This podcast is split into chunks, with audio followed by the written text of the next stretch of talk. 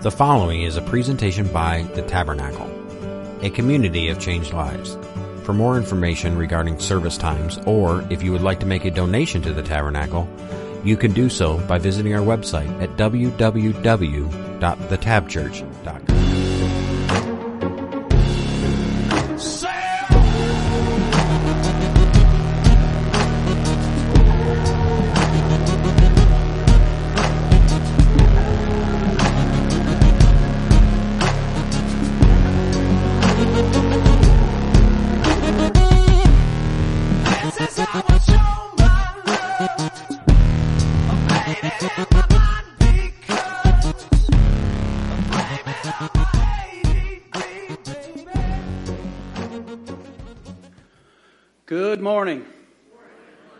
that was better than two weeks ago.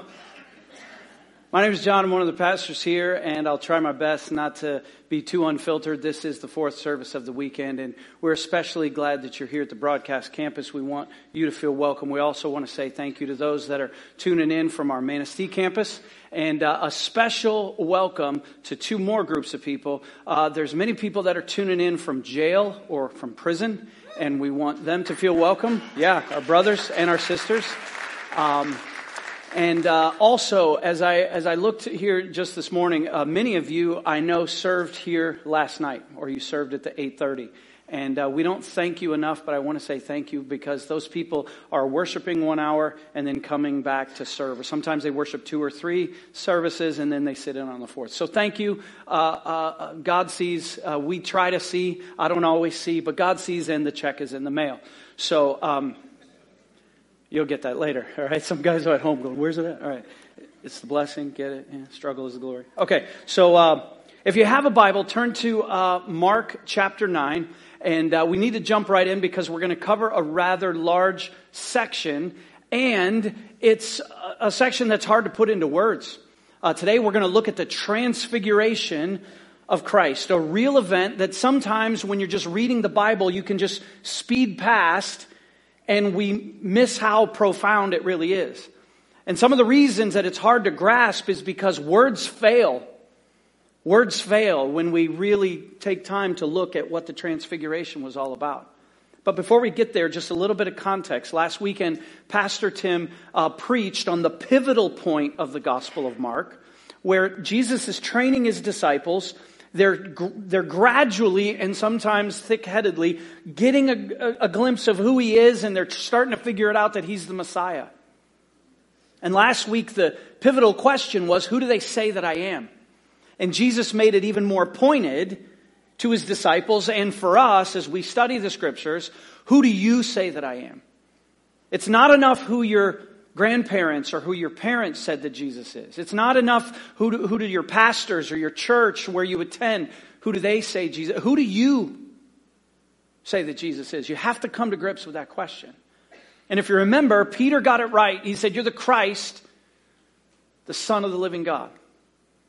But then he got it wrong because when Jesus started to explain what that meant, that this Messiah, this conquering king, he was going to conquer in a kind of a upside down way. He was going to be tortured and killed on a cross.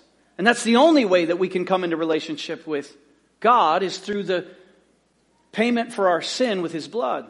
Peter didn't understand that. And he said, No, wait. And he was called Satan for it. Well, at the tail end of that, that's where we pick it up in chapter 9, starting in verse 1. It says, And he said to them, Truly I say to you, there are some standing here who will not taste death until they see the kingdom of God after it has come with power. And that's how it starts, the chapter 9. And what Jesus is referring to is what's about to happen. So in your Bible study or at Fight Club or, you know, if you, you want to waste a lot of time there, does that mean that some of those, didn't Jesus say some disciples are going to stay till the end of all things? No. He said until you see. Some of you here will not die until you see something spectacular. That's what we're covering. Verse 2. And after six days, Jesus took with him Peter and James and John and led them up a high mountain by themselves. And he was transfigured before them.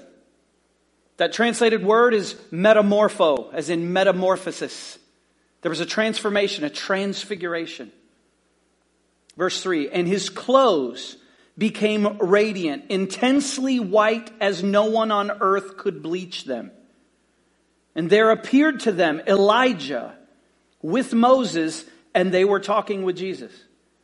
And Peter said to Jesus, Rabbi, it is good that we're here. Let us make three tents one for you, and one for Moses, and one for Elijah. For he did not know what to say, for they were terrified. And a cloud overshadowed them, and a voice came out of the cloud This is my beloved Son. Listen to him. And suddenly, looking around, they no longer saw anyone with them, but Jesus only. So we'll pause right there. This is the first part of the story. This is the transfiguration. And the way I've characterized this is the disciples and us, through the reading, got a glimpse of glory. There's a little glimpse of glory. Whose glory? God's glory. Who is God? Jesus is God. They got a glimpse behind the veil of his humanity. So even though Peter, you know, he's telling John Mark, it was as if he was transfigured. Make no mistake, Jesus didn't change. Before this moment, he wasn't just a really holy guy that God dropped his magic wand on and then all of a sudden we get bleach, right? You see what I mean by words fail? We start to piece together the transfiguration from all the other gospels and what we see, it's like the veil of Jesus' humanity is pulled back for a moment and they could see him for who he is. A glimpse of his glory. What do I mean by that? Well, all the gospels say that his clothes became, as Mark said, intensely white. One of them said it was like, like lightning, right? He was shining. Mark came up with bleach, right? It was like a really intense bleach. Really? We're going Clorox? I, I don't know, right? But that's what he saw. And it says that his face shone. One of the gospels says his face shone like the sun. Now, if we fill in some of the rest of this, what you actually find out is one of the gospels confesses that Peter, James, and John, when they went up the mountain with Jesus, they went up there to pray. Right? And we don't know why he just chose those three. I mean, maybe it's because those three were really the leadership of the 12 and they're going to plant the church when he's gone. But he didn't take them all up there. He just took these three Peter, James, and John. And they're up there praying and it says they fell asleep. Jesus says, Hey, let's pray. Okay, yeah, let's pray. And then after a while, they're Bueller, Bueller. Have you ever fallen asleep while you're praying? Show of hands, who's fallen asleep while they're praying before? Okay, some of you are Christians. I'm kidding. I, have I've fallen asleep praying myself. I, I used to fall asleep when mom prayed. Oh my goodness, she would pray the paint off the walls, right?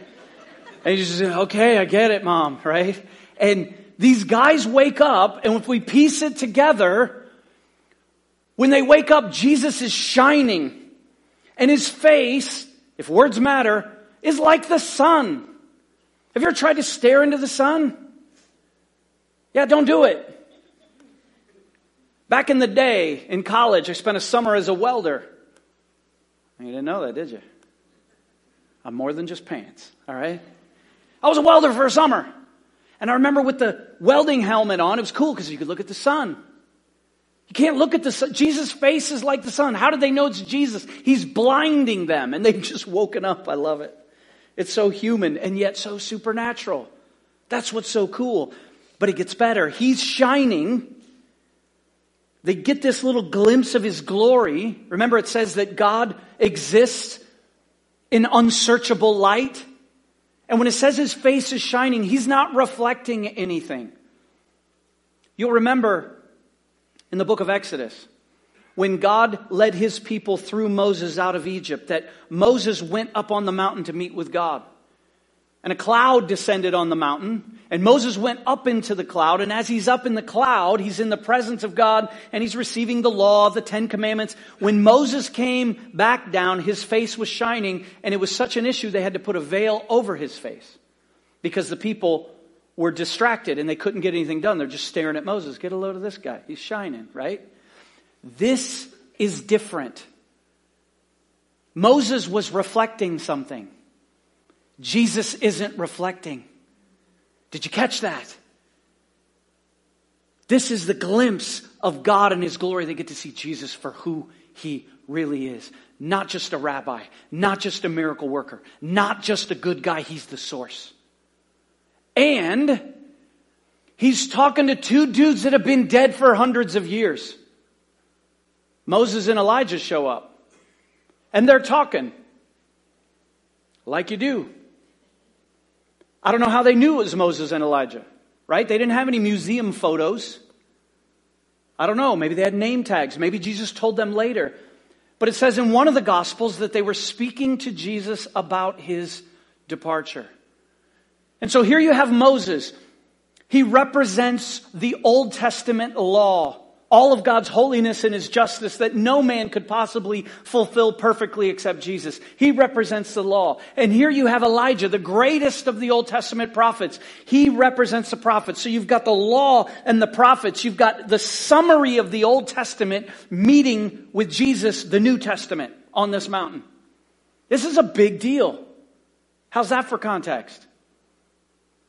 And then Peter decides, this is a good time for me to make a speech.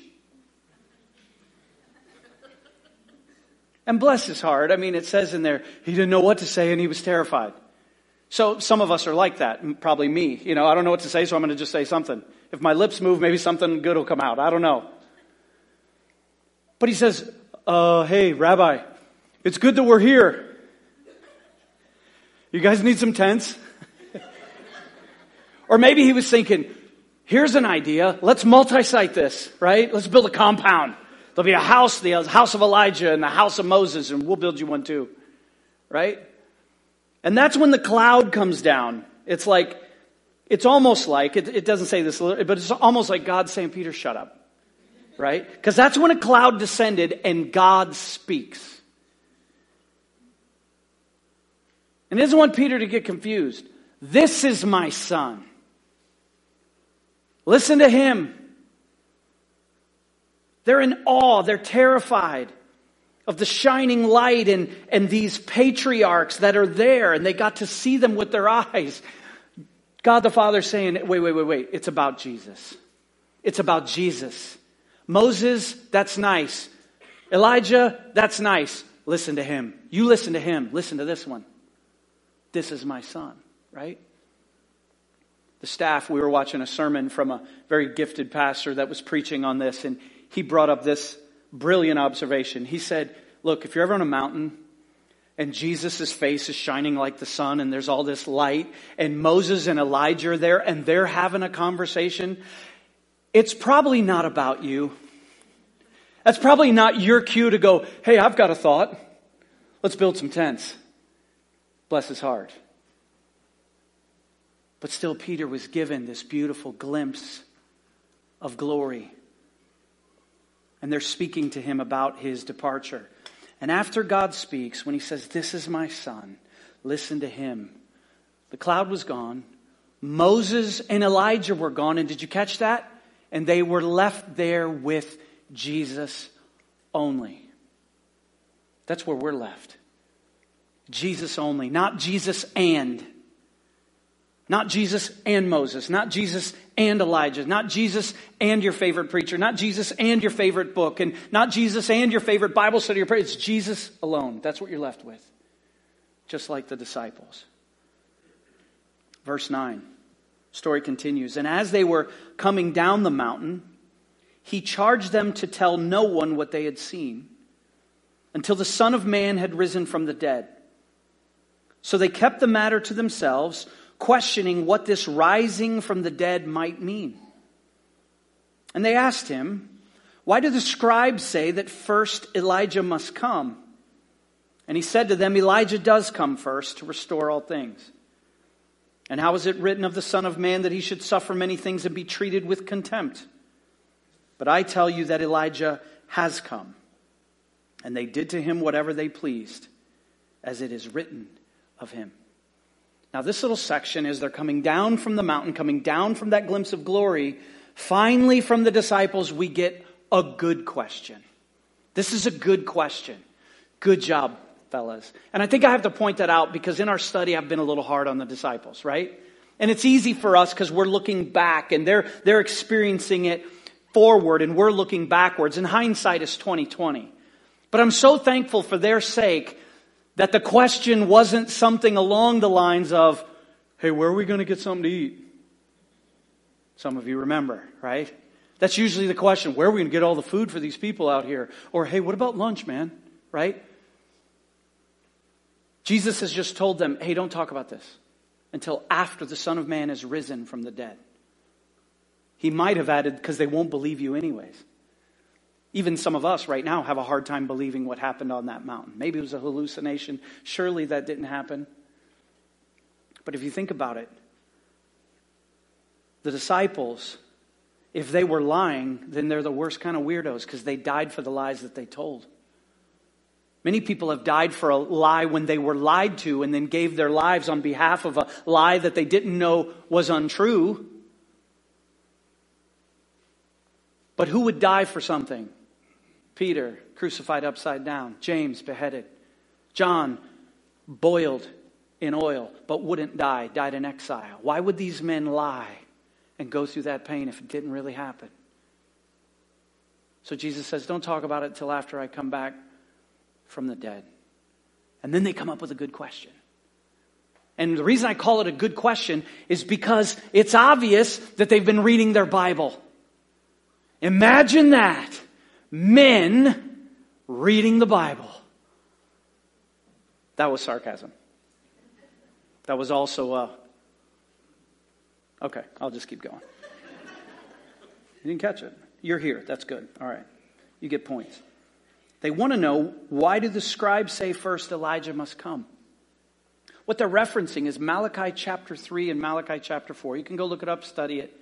It was the last of the books written before the period of silence before Messiah came, the last of the prophets to speak. And in speaking about the coming Messiah, Malachi had said, before Messiah comes, Elijah will come first to point people's hearts back to God, to restore people to this view of the kingdom, and that he would suffer. And so coming down the mountain, they've just seen Elijah, and they're getting confused. And so they ask a good question. Wait a minute, doesn't it say that Elijah must come first? So, so they want to believe that Jesus is the Son of God. They've heard the voice, but they're still not there yet. Isn't Elijah supposed to come, Rabbi? And Jesus confirms it. Yes, you're right. He is to come, and he did come. I encourage you, look, read the story of the Transfiguration in all the Gospels, in which you find out he explains very clearly it was John the Baptist. He was the Elijah the Elijah type prophet, one that will come in the spirit of Elijah. Jesus says in one place, the one that will come before to restore all things. He did come and he suffered the same way I will suffer. See, he's always pointing them back to the cross. Don't get confused. Good question. Elijah came. That's what we're talking about with the Baptist. But they can't get away from the fact that I will be treated with contempt as well and I'll be killed. Elijah has come. And then we get to verse 14. And this ties it in. And when they came to the disciples, that's the other nine, they saw a great crowd around them and scribes arguing with them. And immediately all the crowd, when they saw him, were greatly amazed and ran up to him and greeted him. And he asked them, What are you arguing about with them? And someone from the crowd answered him, Teacher, I brought my son to you, for he has a spirit that makes him mute. And whenever it seizes him, it throws him down and he foams and grinds his teeth and becomes rigid. So I asked your disciples to cast it out, and they were not able. And he answered them, O faithless generation, how long am I to be with you? How long am I to bear with you? Bring him to me. And they brought the boy to him. And when the spirit saw him, immediately it convulsed the boy, and he fell on the ground and rolled about, foaming at the mouth. And Jesus asked his father, How long has this been happening to him? And he said, From childhood. And it has often cast him into fire and into water to destroy him. But if you can do anything, have compassion on us and help us. And Jesus said to him, If you can, all things are possible for one who believes. Immediately, the father of the child cried out and said, I believe, help my unbelief. And when Jesus saw that a crowd came running together, he rebuked the unclean spirit, saying to it, You mute and deaf spirit, I command you, come out of him and never enter him again. And after crying out and convulsing him terribly, it came out. And the boy was like a corpse, so that most of them said, He is dead. But Jesus took him by the hand and lifted him up, and he arose. And when he had entered the house, his disciples asked him privately, How could we not cast it out? And he said to them, This kind cannot be driven out by anything but prayer. And so, if we find how these stories are connected, what we see is what started as a glimpse of glory for three disciples seeing the veil of Christ's humanity pulled back and they see the light that's shining, the holiness, the goodness, the power, the kingdom. It's Him. Listen to Him. And they get a little clarification with their question. Yeah, this is it. Don't, don't be, don't be dissuaded from believing this. Okay. Elijah came. That's the fulfillment. You're seeing the fulfillment. They come down off the mountain into an argument to this picture of convulsing and foaming at the mouth and grinding of the teeth, what looks like a seizure, this is a dose of reality. We've had the glimpse of glory. This is a dose of reality. This is a picture of your experience and my experience, your life and my life apart from Christ. Now you might say, well, this just sounds like epilepsy. Well, what the scripture says plainly, let's take by faith. It says, no, it looked like a seizure, but it was caused by a demon. And that doesn't mean that someone who has epilepsy has a demon. That's not what it means. Don't be silly. It says clearly that there was a spirit. And when that spirit saw Jesus, it shrieked and threw the boy on the ground, begins to convulse and grind his teeth and becomes rigid. And the disciples were unable to do anything with this situation. When Jesus asked the Father, How long has this happened? Since childhood. And many times it's like he wants to throw the boy into the water, into the fire to destroy him. This is the dose of reality, church. Don't miss this. I don't want to sound like, you know, some Armageddon guy, but this is our reality. There is a God and He is good and He is loving, but we live in a fallen and broken and sin filled world. And as real as God is, there's also an enemy. He's not equal to God in power. He's a fallen angel. And he has many with him, a third of all the angels that were cast down for their sin. And they seek to destroy you. Scripture gives him names. Liar. He's called the father of lies. Accuser. He brings accusations against God's people all the time. That little voice that even though you have faith in Jesus and received His grace and have been called His child, that voice that says, no, not, it's not for you. You're not good enough. Remember, I know what you did. That is from the enemy. He attacks us in our identity all the time. He's an accuser. God works through conviction, not through guilt and accusation. Many of us struggle with that. It's, it's the father of lies. He's called a murderer. He's called a destroyer. And that's the dose of reality. Call me crazy.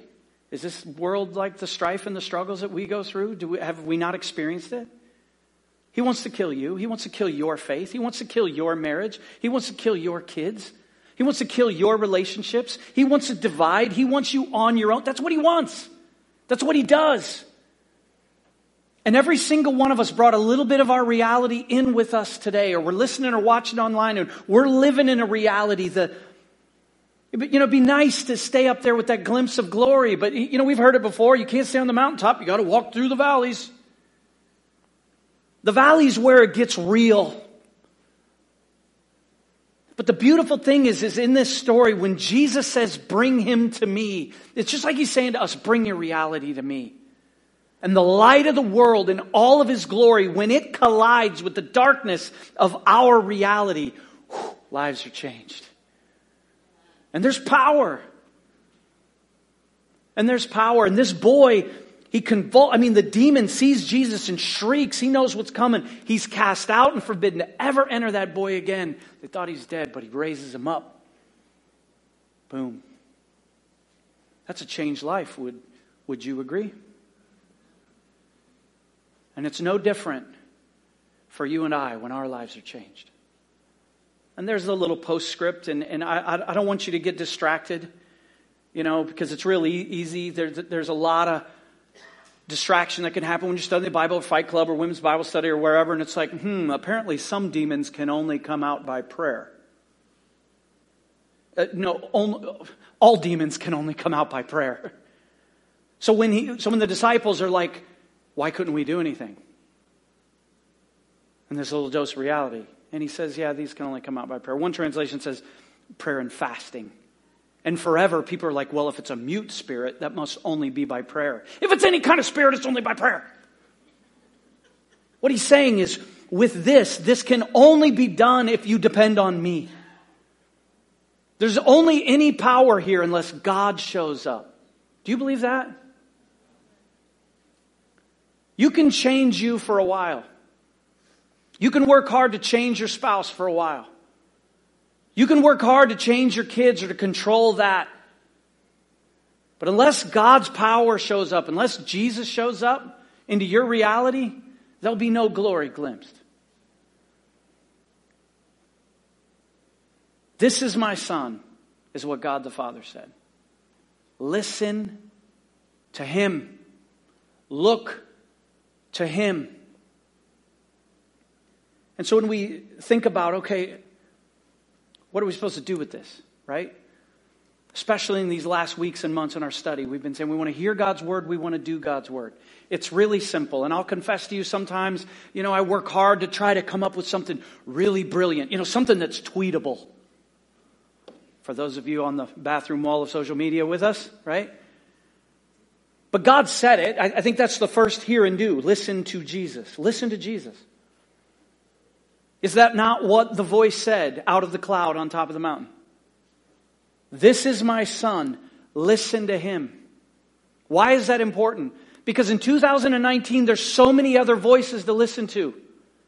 A guru, a counselor, the best-selling book, my favorite songwriter, my favorite preacher. I stream them, I podcast them, I vodcast them. I'm in this study and this is the one that's going to change everything. All of those things are good only as much as in them and through them, you're actually listening to Jesus. You don't follow a person unless that person is Jesus. Because people will let you down. People always let you down. Not this guy, not this person, not this teacher. Yeah, they will. Well, my spouse, you know, she's the exception. Eh, I've let her down. I've seen me do it. I'll do it again. Listen to Jesus, is what the voice said. Look to Jesus. He's the one. You see, the disciples very easily in the transfiguration were getting distracted already. Well, there's Elijah. He's a big deal. Here's Moses. He's a big deal. Those are good guys. But even those guys, the only reason that they were there is because Jesus was there. And the moment that Peter's like, we should, we should build a compound. We should multi-site this, right? We can stream it. You know, it could be the museum. Visit all the bros. The voice was like, stop, here comes the cloud. This is my son. You guys split. We're done with you. This one. And the law is good, fulfilled in Jesus. The prophets are good, fulfilled in Jesus. Your life and my life should be marked by listening to Jesus. How do you do that? You get to know him through his word. You get to know him through worship. You get to know him in prayer.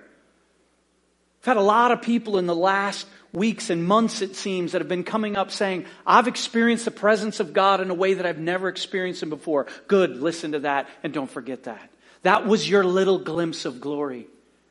And you notice something when, when you get someone that's really listening to Jesus, not that we just dismiss, you know, uh, church or we dismiss, I'm not saying that. Why would I say that?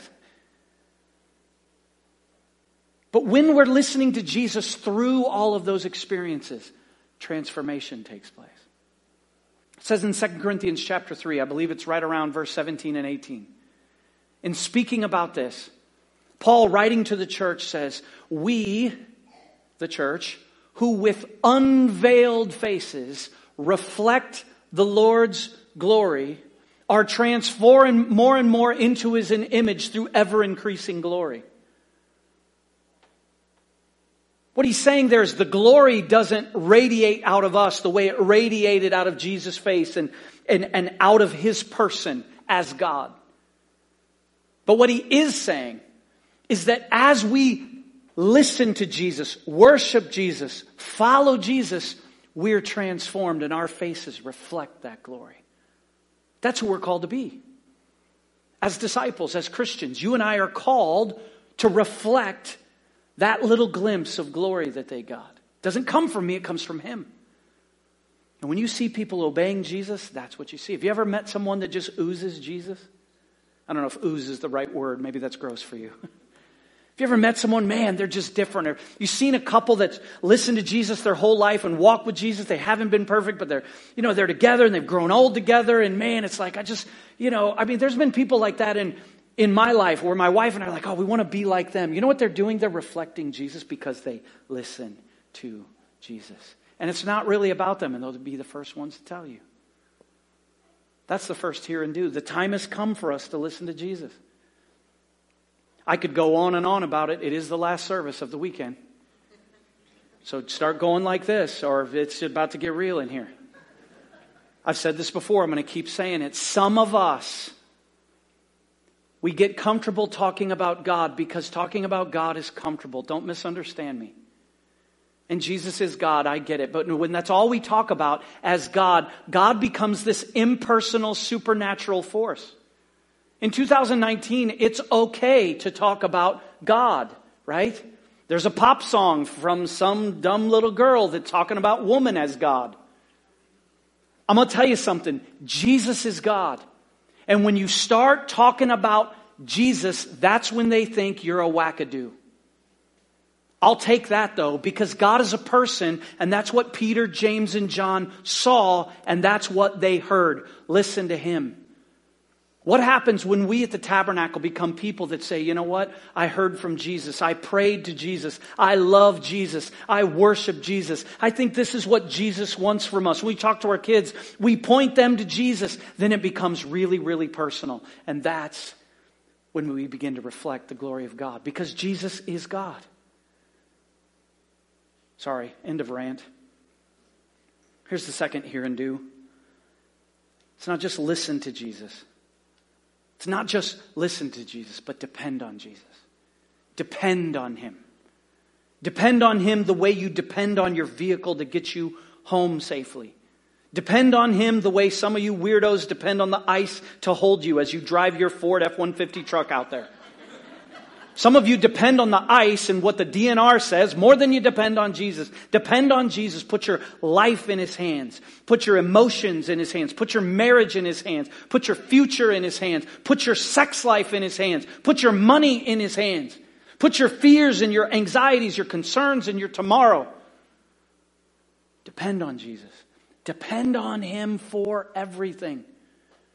Some of us only depend on Him to get us through an hour or so on a Sunday. But we saw in the healing of the boy and in that beautiful thing that the father said when he said, I do believe, help my unbelief. That gives me hope. I don't know about you. You see, some of us think that if we believe hard enough, all our dreams will come true. Hate to be that guy, but no, they won't. You can do anything and be anything you want to be. No, you can't. I will never dunk a basketball unless it's about this high. But you know what I can do? I can depend on Jesus. You see, when he said that beautiful prayer, he says, Help, the, help my unbelief. It's like he was saying, Help the part of me that doesn't believe. Some of us have bought into this, I have to believe 100%. And if I have enough faith and I have enough belief, God's got to give me what I want. That's not what he said. The man is saying, I do believe, but there's a part of me that doesn't believe. And I don't know what the percentage were. Was it 50 50? 50% of me believes, 50% of me doesn't. I need help with the 50 that doesn't. Was it, I'm 99% of me believes, 1% doesn't. I need help with the 1%. Or was it most likely, maybe 1% of me believes, 99% doesn't? Isn't it cool that if we depend on Jesus, He even gives us the faith in Him that we don't have in Him? You can't pull yourself up by your own faith. You can't pull yourself up by your own bootstraps when it comes to eternity. And pulling yourself up by your own bootstraps, by the way, is physically impossible. If you think about it for a minute. You still need gravity to help you even pull yourself up. Some of you are working that out in your head. Listen to Jesus. And when the disciples are like, why couldn't we do this? You, these kind can only be driven out by prayer. Prayer to who? Jesus. Depend on Jesus. Listen to Jesus. Depend on Jesus for everything. When we do that, we see little glimpses of glory in one another's faces. Our worship experience, a little glimpse of glory. Change life, a little glimpse of glory. Someone who takes the next step, a little glimpse of glory. Somebody that gets set free from an addiction or a sin, could, little glimpse of glory. Someone whose life is changed, even the worst circumstances, a little glimpse of glory. Experience God's presence, a little glimpse of glory. It only happens when we listen and depend on Jesus. We're going to sing some more. As the band's coming, I, am I'm reminded of a story. I don't know if it will translate to you, but it, really got my attention. It, it's a true story of a guy back in the 30s, late, late 30s. He lived on Long Island in New York. And back then, they didn't have like little weather apps. Because, by the way, apparently we're about to get smacked again. For those of you watching or listening from hot places, pray for us and be grateful. So we're about to get smacked because we have a weather app. Well, this guy didn't have a weather app. He didn't know snow was coming. He didn't know any of that. So he decided to buy a barometer from a super like expensive store just so he could see what's coming. And he sent away for it, and it came in the mail from a company called Abercrombie and Fitch, by the way. So it wasn't blue jeans. Apparently, they sold barometers back in the day. And it was a high tech piece of equipment. And when he unpacked it, he was so excited. He's living on Long Island. And the thing comes out of the package, and it's set to hurricane. And he's like, you know, and it, he's like, this piece of crap. What? I spent all this money, you know, and, and banged it around. He's like, this thing's worthless. And he got really, really upset because he ordered something from Amazon. And some of you know it wasn't, he just ordered, and it doesn't work. So as the story goes, the guy left Long Island, went to a post office, packaged it up to go send it back, and he included a scathing letter about this piece of junk, sent it off, and as he left the post office, started heading back to Long Island, it started to rain. And the wind picked up. And the hurricane of 1938 leveled Long Island, including his home. He didn't listen to the barometer. He didn't depend on the barometer. This thing is worthless. You know what the moral of that story is for us? If we don't listen to Jesus, if we don't depend on Jesus, we're going to get leveled Would you bow your heads with me? I don't know what God's saying to you today, but if He's speaking, I know it's important that you listen to Him. And I know for all of us, myself included, He's saying, Listen to me. He's saying, Depend on me. You can trust me. I never fail, I come through. Lord Jesus, would you help us to listen to you? From the youngest child in this room who can understand and hear to the one who was dragged here by his parents or his family and really doesn't want to be here, to the one who's trying church one more time, to the one who's desperate, to the one who's in a good place, to every single one of us. Would you help us to hear your word and do your word? To listen to you and depend on you. And in that, maybe we can not only glimpse your glory, but maybe we can reflect your glory into the reality of where we live. God, where there's desperation and unbelief, would you give us the faith to believe a little bit more? Would you show up in those places where we don't believe and we don't trust, where we forget and we stop depending? We need that help. We need it from Jesus, who's our great God and King. And by his Spirit we pray, and it's in his name that we pray Jesus the Christ. And if you agree, church, say amen. God bless you.